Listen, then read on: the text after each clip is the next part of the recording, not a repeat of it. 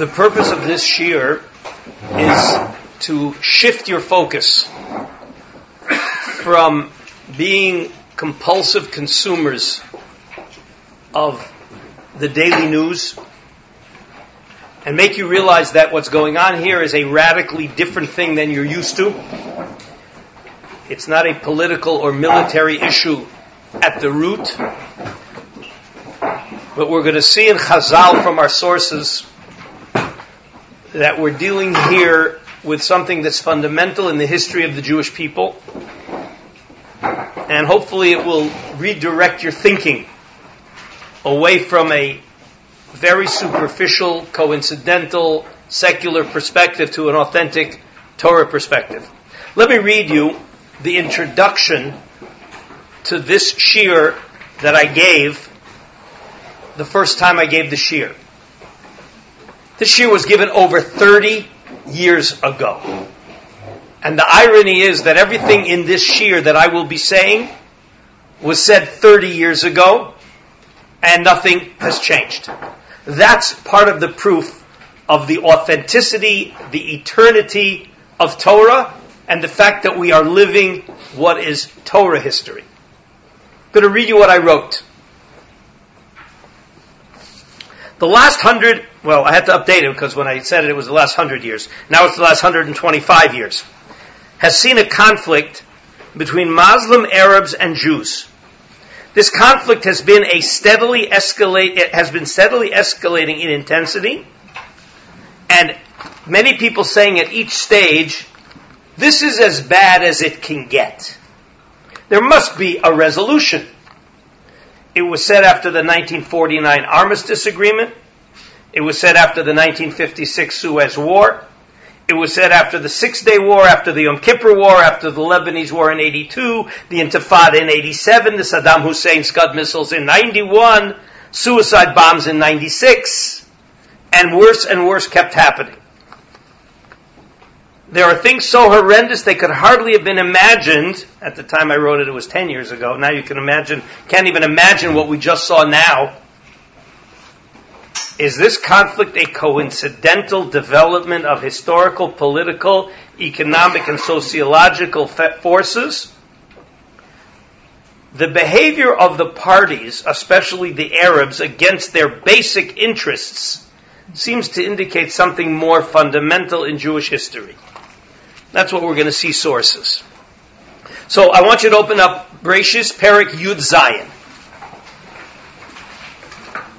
Before we get to the first source, which is a Zohar, on these psukim. So we want to start. We're going to start with Perik Yud Zayin. Perik Posik Aleph. Everybody please follow inside, and I want you to pay close attention to certain words that keep repeating themselves. Perik Yud Zayin Sefer Bereshis. Vayihi Avram. Ben Tishim Shana V'Tesha Shanim. If I'm not going to translate, you have the ArtScroll if you don't follow the Hebrew. Vayihi Avram Ben Tishim V'Tesha Shana, uh, uh Shana Tishim Shana V'Tesha Shanim. Vayer Hashem El Avram Vayomer Elav Ani Hashem Ani Kel Shakai. Hitalech lefanai ve'ye tamim. Ve'edna vriti beini uvenecha ve'arbeotcha b'me'od me'od. The first occurrence of the word covenant, brit. Vaypol Avram al panav ve'daber Elokim lemor. Ani hine briti itach. Second time. I'm giving you the covenant. Ve'ayita la'av hamon goyim. V'lo yikarei et shimcha Avram ve'ayashimcha Avraham.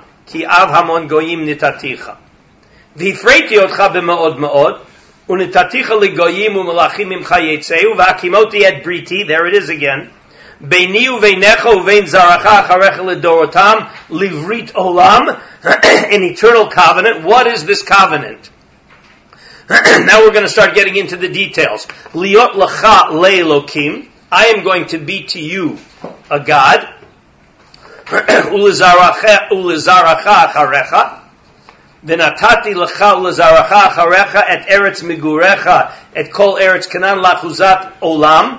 So here's the, here's the bilateral. We are going to make HaKadosh Baruch Hu our God, and he's going to give us Eretz Canaan. V'hayiti lahem leilokim, and I'm going to be for you the God.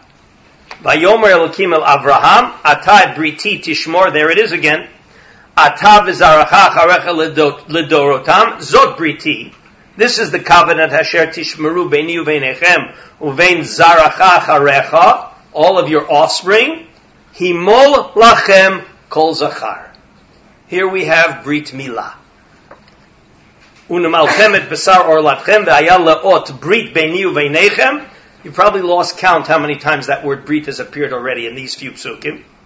Uben shmonat yamim imol lachem kol zachar ledorotechem. Yilid bayit umiknat kesef mikol ben nechara shalo mizarachahu. Let's skip now to pasuk tetvav. Vayomer Elokim el Avraham Sarai ishtachal lo tikrat shma Sarai ki Sarah shma ubeirachti ota v'gam natati mimena lecha bein ubeirachtiha v'ayta legoyim malchei amim mimena yihiyu. Now you remember, this is when Avram is already, has Yishmael many years ago, because Sarah was barren. Hagar was given over to him, and he had Yishmael, and now he's saying that Sarai is going to have her name changed to Sarah, and she's going to have a child, which she didn't have till now. Panav vayitzchak, vayomer bilibo, halaven me'ah shana yivalei, vim Sarah habat tishim shana telei. Amazing. Vayomer Avraham el Elokim. Pay attention to the next four words. Lu Yishmael lefanecha. So that word Lu you need to understand, you need to know Old English before the Americans corrupted the language.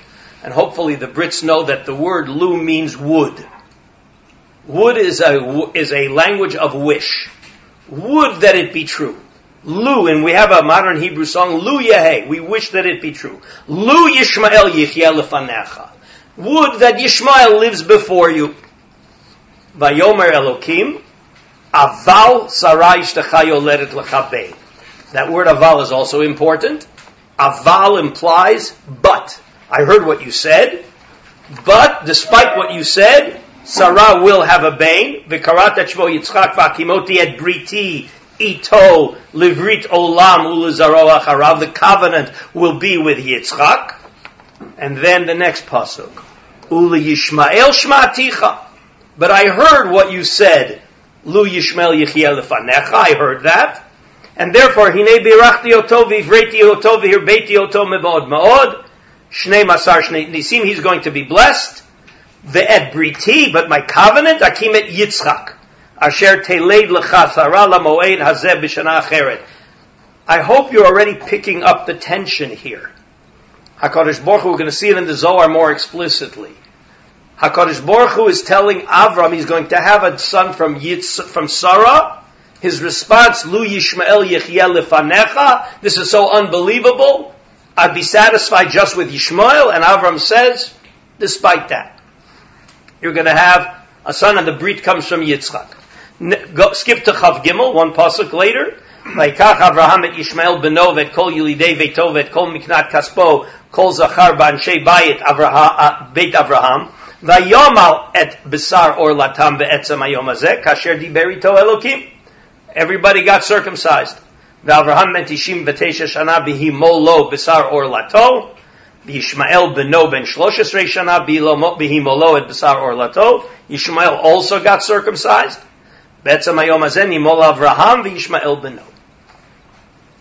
Okay. Now let's see the Zohar. So the Zohar was originally in Aramaic. You have a Zohar that was translated into Hebrew. Uh, I'm going to read it more or less, jumping back and forth between the. It's the, sor- the first source on the source page. I'm going to be jumping back uh, between the uh, Hebrew and the English because some of the words in Hebrew are very compelling. So Reb Chia proclaimed and cried. All right, itnagid ubocha. He cried by quoting the pasuk Vatihi Sarai Akara in Lavlad. Vayal da. Woe on this. I'm sorry. I see that the, Zohar I have is Aramaic. Okay? Woe to this that Sarah was barren. Vayalahu zimna de olidat Hagar li Yishmael. It's a woe to the time that Yishmael was born to Hagar. And Rabbi Yossi said back to him, what's the big deal? Didn't Sarah give birth later and she had a child of holy lineage, i.e. Yitzchak? And Rabbi Chia's response was, Rabbi Chia's response was, I see and you see, uh, right? At chami va'ana chamina. I see and you see, but we ain't seeing the same thing. Okay, woe for the time. Because Sarah was barren, remember that was the opening pasuk, he said, woe to the fact that Sarah was barren. And it said, Avram, he, she told Avram, take my maidservant. And she had a son from Avram. And Avram said to God, would that Ishmael live before you. Lu Yishmael So here's the, let's get the chronology. So Sarah is barren, she gives over Hagar, Ishmael is born, and then when God comes to Avram to tell him that he's going to have a son from Sarah, Avram's response is, Lu Yishmael Yechiyeh lefanecha. Until God responded, Li Yishmael shmaticha. I heard what you said for Ishmael. Woe to all of this. Afterwards, Yishmael was circumcised, entering the holy covenant, and who was circumcised first? Av Yitzchak or Yishmael? Yishmael was circumcised first. So now we have an argument between the angel of Yishmael and God. The angel of Yishmael was arguing with God, according to one of the midrashim. It was going on for dec- for centuries. He's saying like this: Was Yishmael circumcised? Yes. So he should also have a connection to the divine, because the circumcision, the Brit Milah, is a connection to God.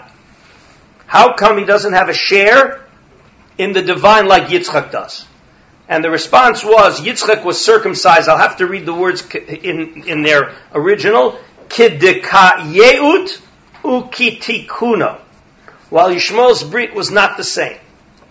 Furthermore, who gets Brit Milah in eight days?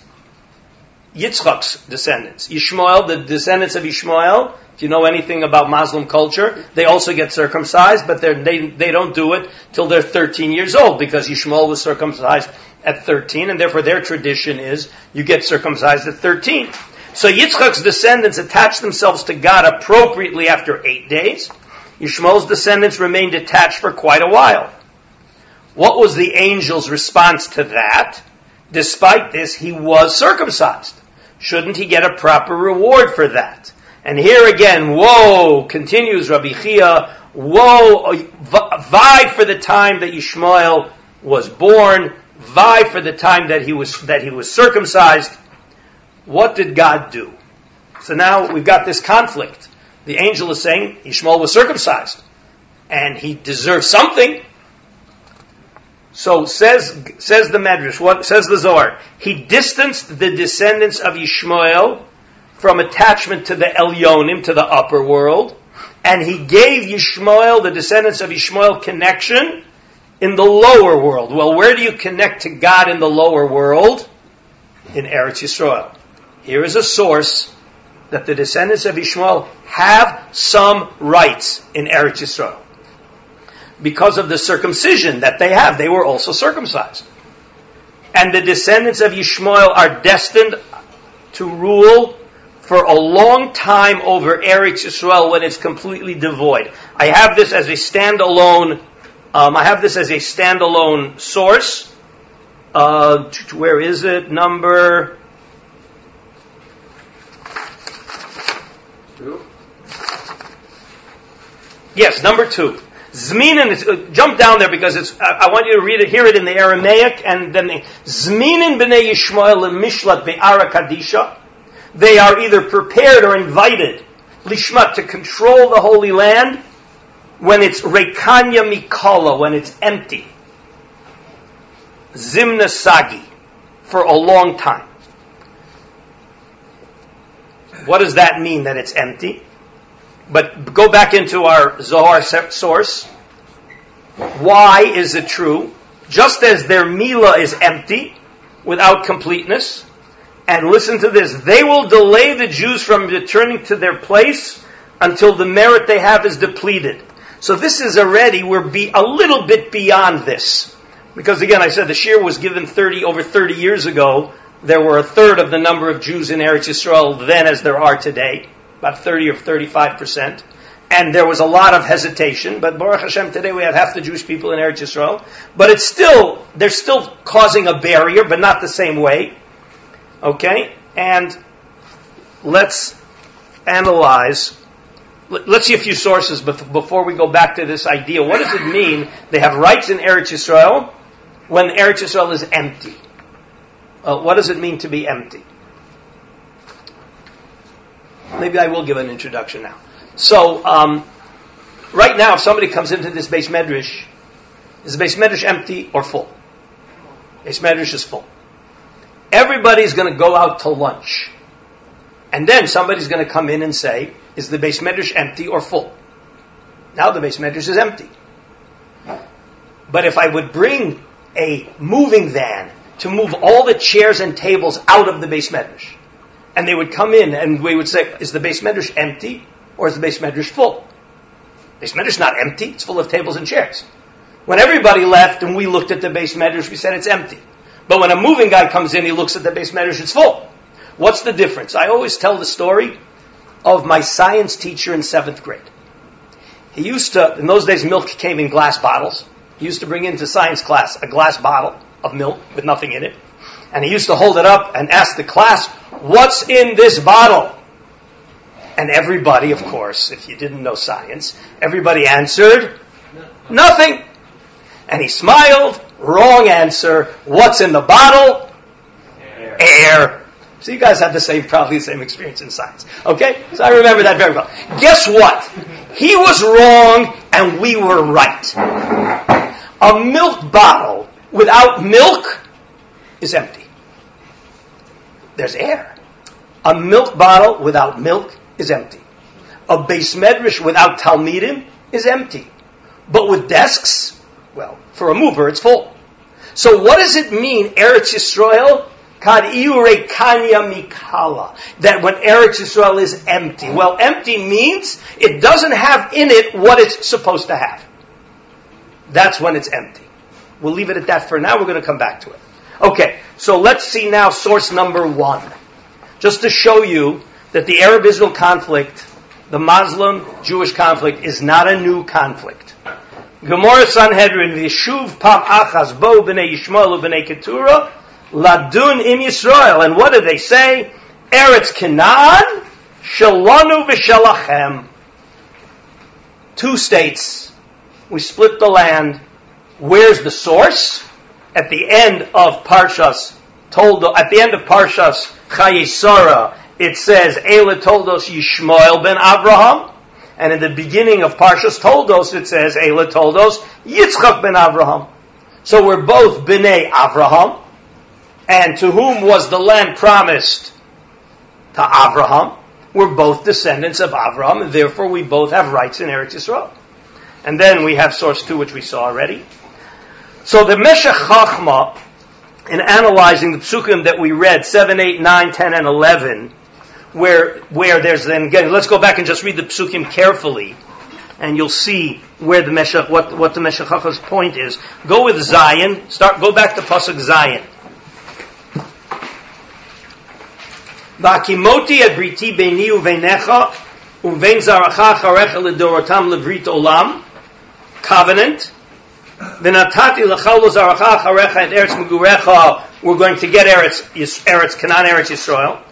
And then Pasuk Tet, V'atad briti tishmor. You keep the covenant. And what is that covenant? Asher tishmu b'ni u'venechem u'v'en zaracha brit milah. Unamaltem et b'sar. So you know that there, till this moment, there were Sheva mitzvos b'nei Noach. And Abram was bound by those seven Sheva mitzvos b'nei Noach. This mitzvah is the first mitzvah that was commanded uniquely to Abram. It's the eighth mitzvah. That number eight is very significant always in Judaism because eight implies a transcendence beyond the natural system. But this is the this is the mitzvah that Avram got. Says the Meshech Chachma. You know when you, you, you, when you make it when you want to buy land, you need a kinyan. Has to be a kinyan. Kesef shtar chazaka. What was our kinyan in Eretz Yisrael? Says the Meshech Chachma. This was the coin by which Avram paid for Eretz Yisrael. That was our kinyan. The bris milah is the kinyan that we get in Eretz Yisrael. That is source number three.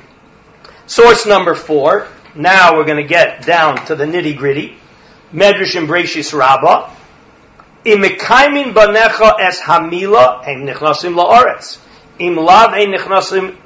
We don't. If we don't fulfill Mila, we get, we don't go, in, we, we go into Eretz Yisrael. If we fulfill, if we fulfill Mila, we go into Eretz Yisrael. If we don't, we don't. And now look at the argument. Source 5. Amar le Yishmael Yitzchak, ani mimcha b'mitzvos. I am greater than you, says Yishmael to Yitzchak. Because atam alta ben ches yamim. You got circumcised at eight days. And me, 13 years old. Why does that make him greater? At 13, he had a choice. So I did it out of choice. I allowed bris milah with consciousness. You, you have no choice. That makes me greater in mitzvos than you.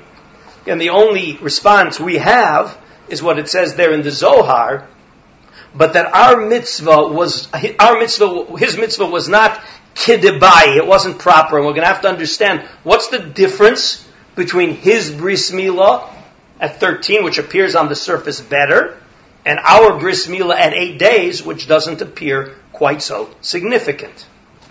Let's just see source number six. Apal Yisrael masim tovim. Hakadosh Baruch bischus. That bris mila seems to be very, very significant in the battle over Eretz Yisrael. So let's talk now. Put some an important point out there, and that is the difference between the bris mila that we do and the bris mila that the Bnei Yishmael do, which on the Yishmael is claiming mine is actually better because I did it at 13, more painful, with choice, etc. Where do we step in to have an advantage? Our bris milah, listen to the words, bris milah, bris is a covenant. Is our circumcision, it's a covenantal act. And what's the covenant? That we take God as our God. Yishmael, it's a, just a physical act. So that's what it, so the, the, the circumcision of Yishmael, and that's what it meant in the, in the Zohar when it said, in response to the angel's claim. So it's, it, it was not, that, Yitzchak was done, kidekayeyut uketikuno, it also means the content of that bris milah was covenantal rather than just physical. So now we get to a very important point as Jews, we need to be loyal to the covenant. The That's part of what gives us the right to Eretz Yisrael. Are we fulfilling the covenantal aspect of the brit, or is it simply physical? Because if all we have is the physical, we'll call it the traditional, the the uh, what's the word I'm looking for, where we just do it out of uh, culture and that's just what Jews do, and it lacks a covenantal aspect, then it's very unfortunately, painfully obvious that Yishmael's bris is better than ours. So we have to make sure that our bris milah, that when we are a, that we when we do the bris milah, it's a commitment of the covenantal act. Let's now see a couple of other sources, again, very predictable about what we're seeing. Source number seven. So the, the Medrash tells us that there were six people in Tanakh who were given their names before they were born. One was Yitzchak, as we saw in the Psukim that HaKadosh Baruch Hu says, V'karishmo Yitzchak. One of them was Yishmael.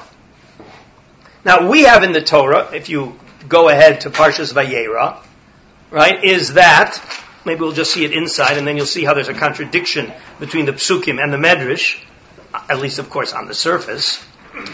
Uh, so, where are we here?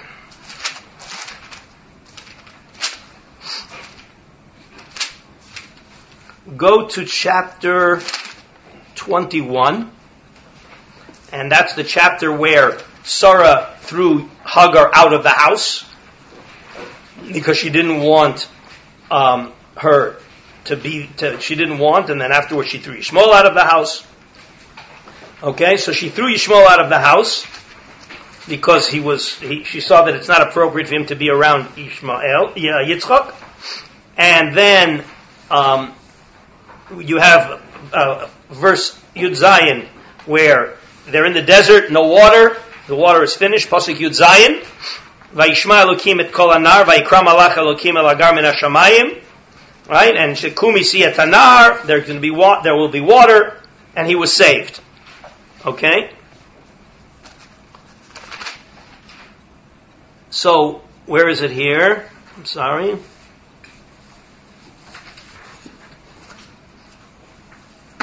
Um, right, so it's so he was called Yishmael because Hakadosh Baruch Hu heard the cry.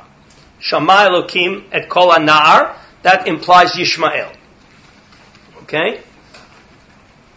So let's now look at, at source seven.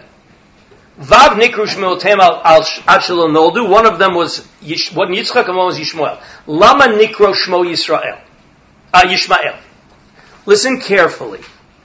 She'atid HaKadosh Baruch Hu lishmoa bekol na'akat ha'am. God is destined in the future to hear the voice of pain from the nation. In response to what the descendants of Yishmael are going to be doing to the Jewish people at the end of history. Listen what it says. We're going to be crying because of what they're doing to us, and God is going to listen.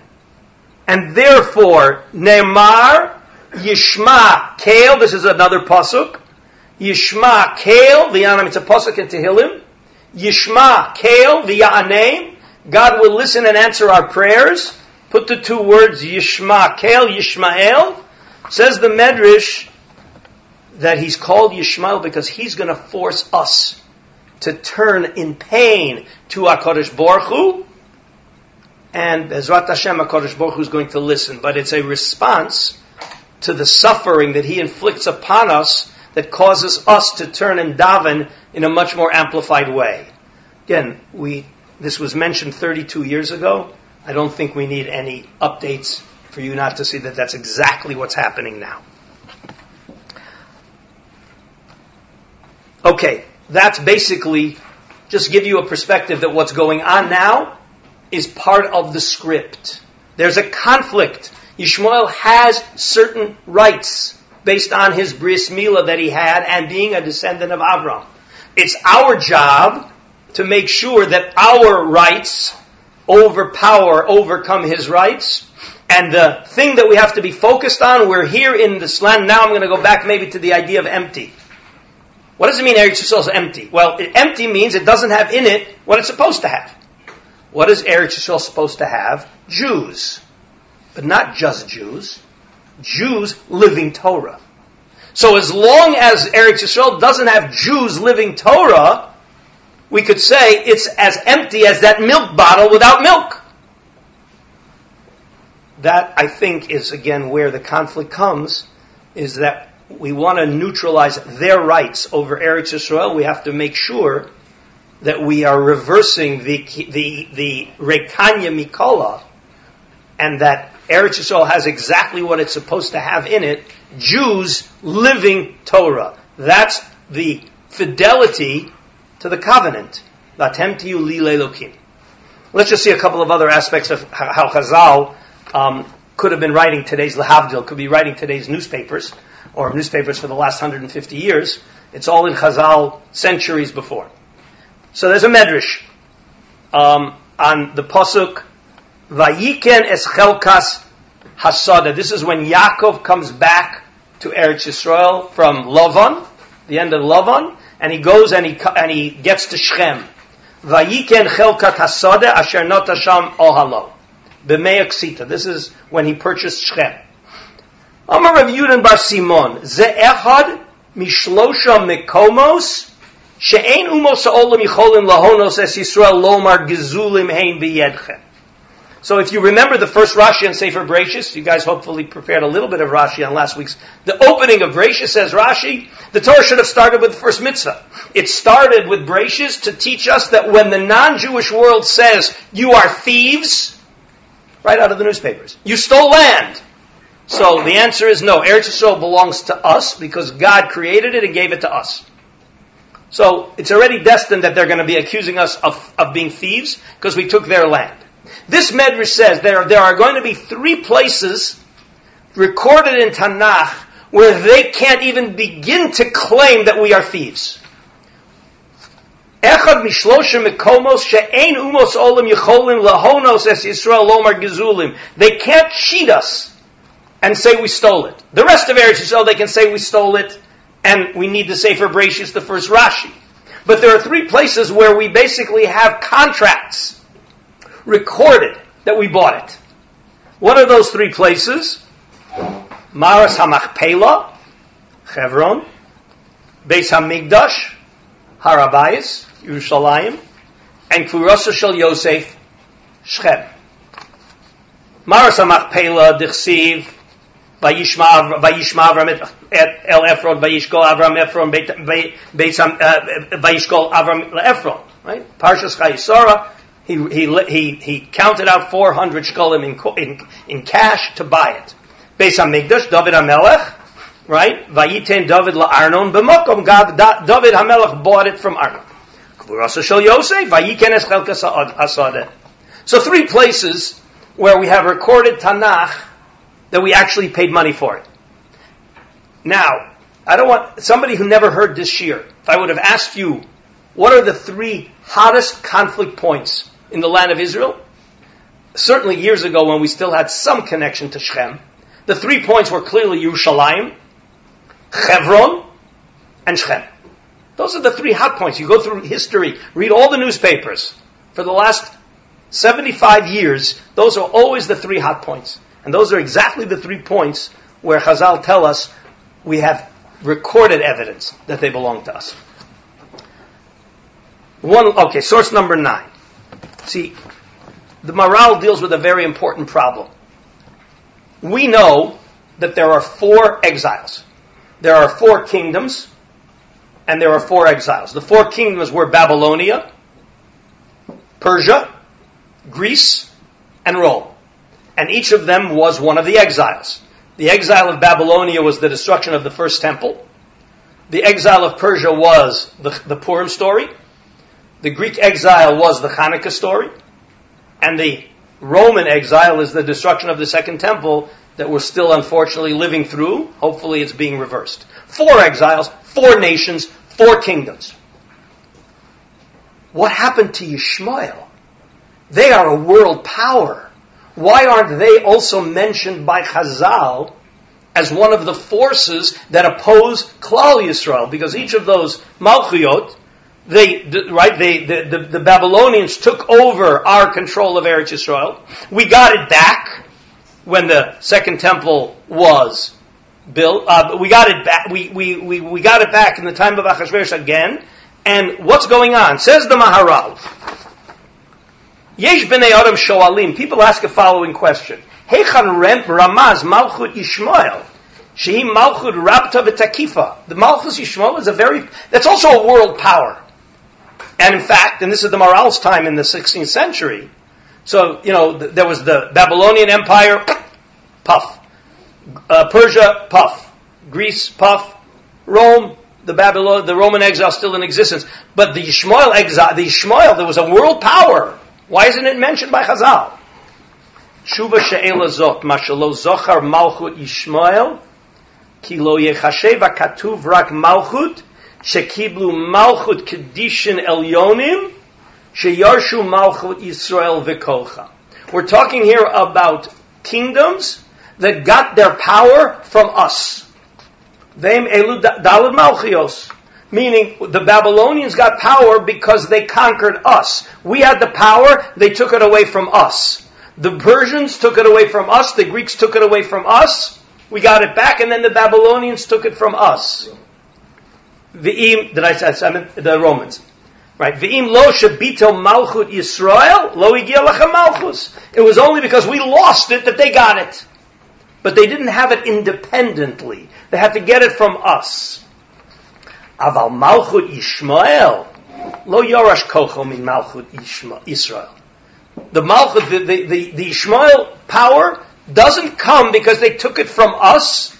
Ki kocho v'tokvo nitan lo Hashem yitbarach bifnei atzmo. They have it independently. Bishvil, where did they get it from? Hayamizera Avram. As descendants of Avram, who is an Av- Avamon Goyim, they as descendants of Avram have power independent of the Jewish people. Umizeh, I'm sorry, right? V'Hashem Yitbarach Amar, Uli Yishmael Shmaticha. Avram said, Lu Yishmael Yechiel Lefanecha, God responded, I heard what you said. We're going to talk about this maybe in a minute, but you see then that a lot of our problems emanated from Avram's few words, Lu Yishmael Yechiel Lefanecha. Hine natan Hashem Yitbarach koach v'tokef lishmael bifnei atzmo. Yishmael Shmaticha, now Yishmael has power as a descendant of Avram, independent of the Jewish people. Meaning every other nation got it from us. So Bezrat Hashem, we're going to get it back from the Roman exile. That's the Beis Hamikdash and Mashiach. We're going to get it back. But what about Yishmael? Umizeh ein medaber kasher maskir elu daled malchios. Chazal don't talk about Yishmael when it talks about daled malchios because it only talks about the ones that oppressed us and got power from us. But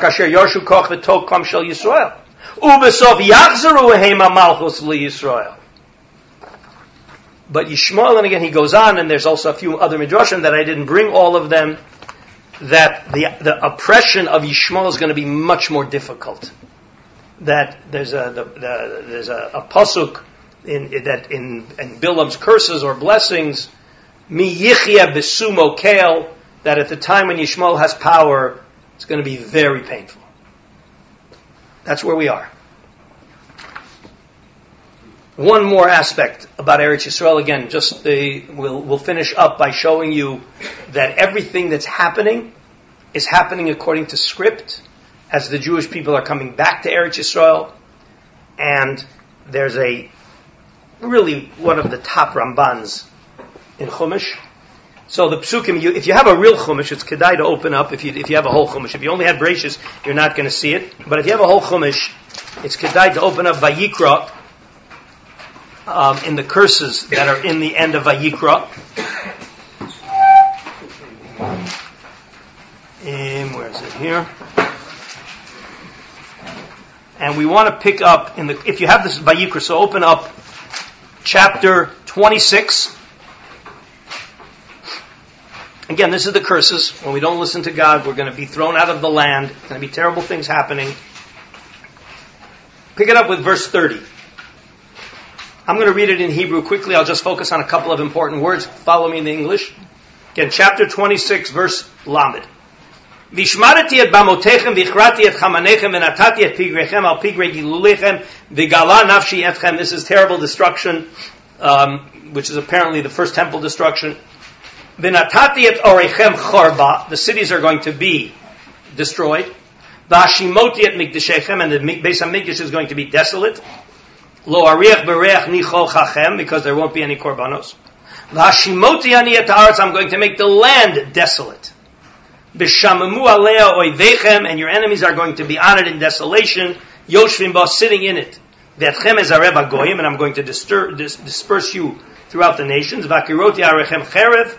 I will unleash the sword. shmama. Your land will be desolate.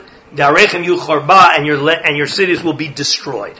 That word shmama, desolation.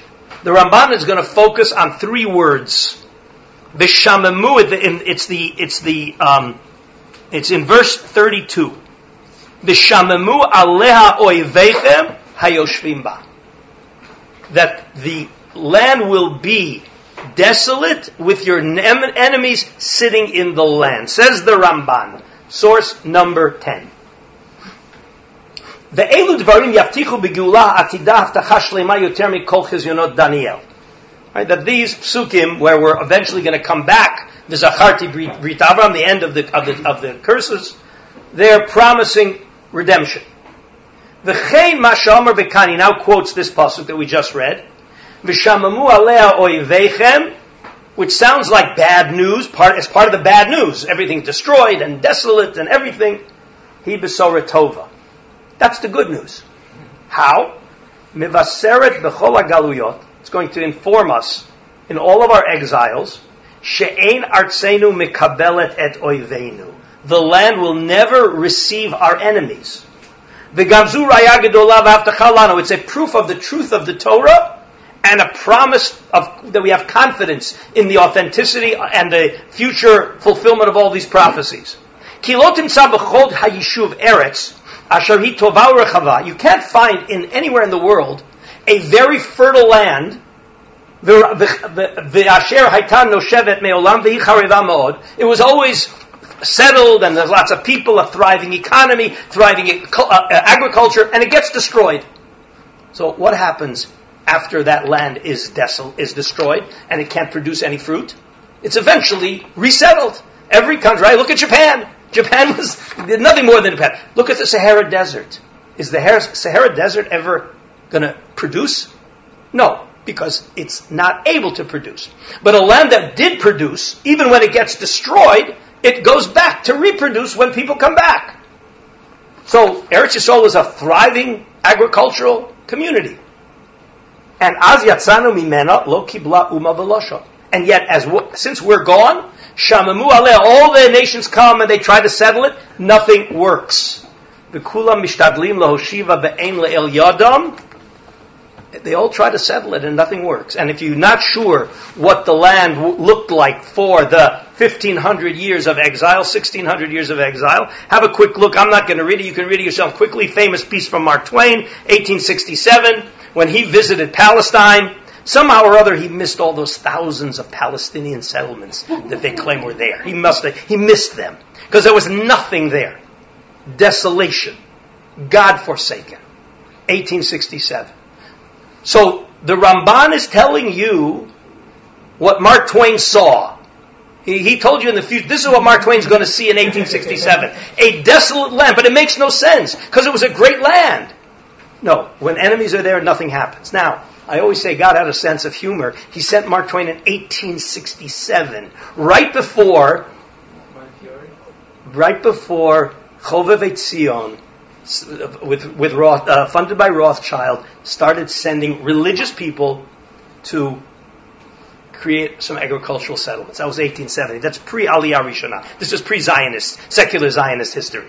Okay, the first settlers were religious Jews sent by, uh, funded by, by uh, uh, Rothschild, Chovev Zion, and the land started flourishing.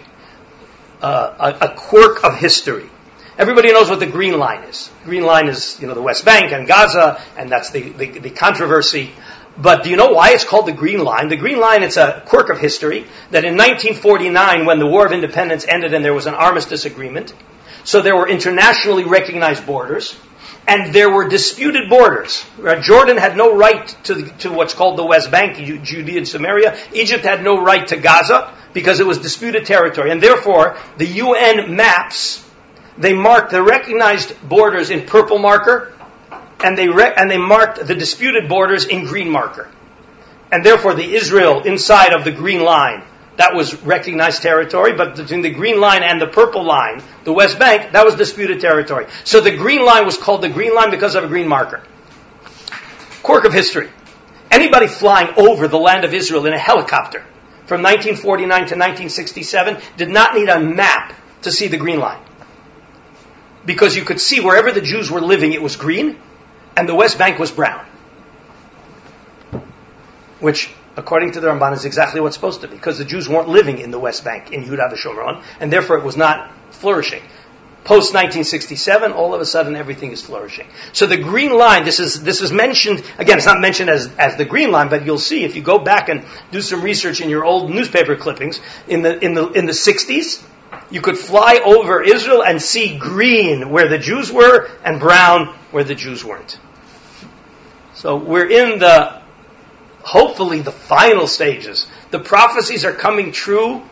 Again, you open up the prophets, and sometimes you don't realize it. This is a, a whole other shiur where there are some midrashim that only now do we realize what the midrashim were even talking about.